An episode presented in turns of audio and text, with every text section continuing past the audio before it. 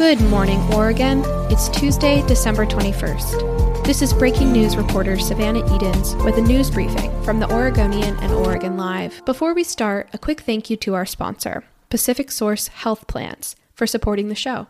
Portland's famous city mall, the Lloyd Center, has some new owners from Seattle. Urban Renaissance Group, a developer from our neighboring Pacific Northwest city, announced Monday its plans to revamp the troubled mall. In the short term, the Lloyd Center will remain open, but the long term plans are still unclear. The group plans to consult with current tenants, neighbors, and city officials. The company's Portland market leader said the developers know that the Lloyd Center fosters fond memories for Oregonians. The site's long term future likely includes shopping and preserving the mall's centerpiece ice rink, or at least a version of it.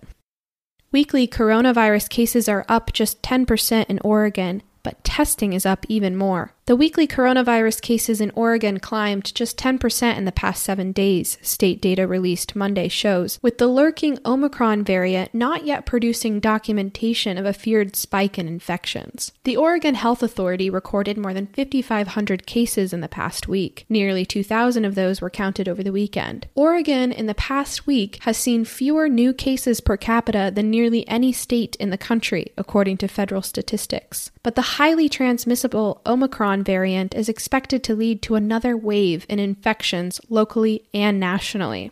If the dire projections pan out, that could produce record local hospitalizations, according to a recent forecast by Oregon Health and Science University. State health officials also announced three COVID related deaths on Monday.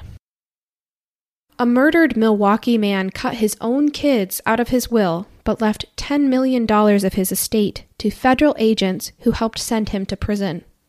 You heard that right. Eight months before he was found shot to death in the bedroom of his $2 million riverfront mansion, Jimmy Pearson drafted a new will. He cut out his two daughters. In their place, he named a pair of unlikely beneficiaries the former federal prosecutor who once helped send him to prison, and another federal prosecutor who later did legal work for Pearson. Both lawyers had befriended Pearson over the years. Pearson owned A1 Hawk, a chain of pawn shops with two storefronts in the Portland area. It was a strange twist in the case of the local pawn shop owner who was killed March 1st by a woman who identified as a sex worker. Natasha Tate, 24, pleaded guilty Thursday in Clackamas County Circuit Court to murder and was sentenced to life in prison.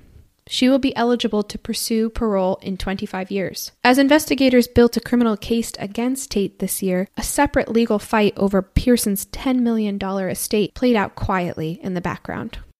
Is snow on Christmas possible this year in Portland? Sure.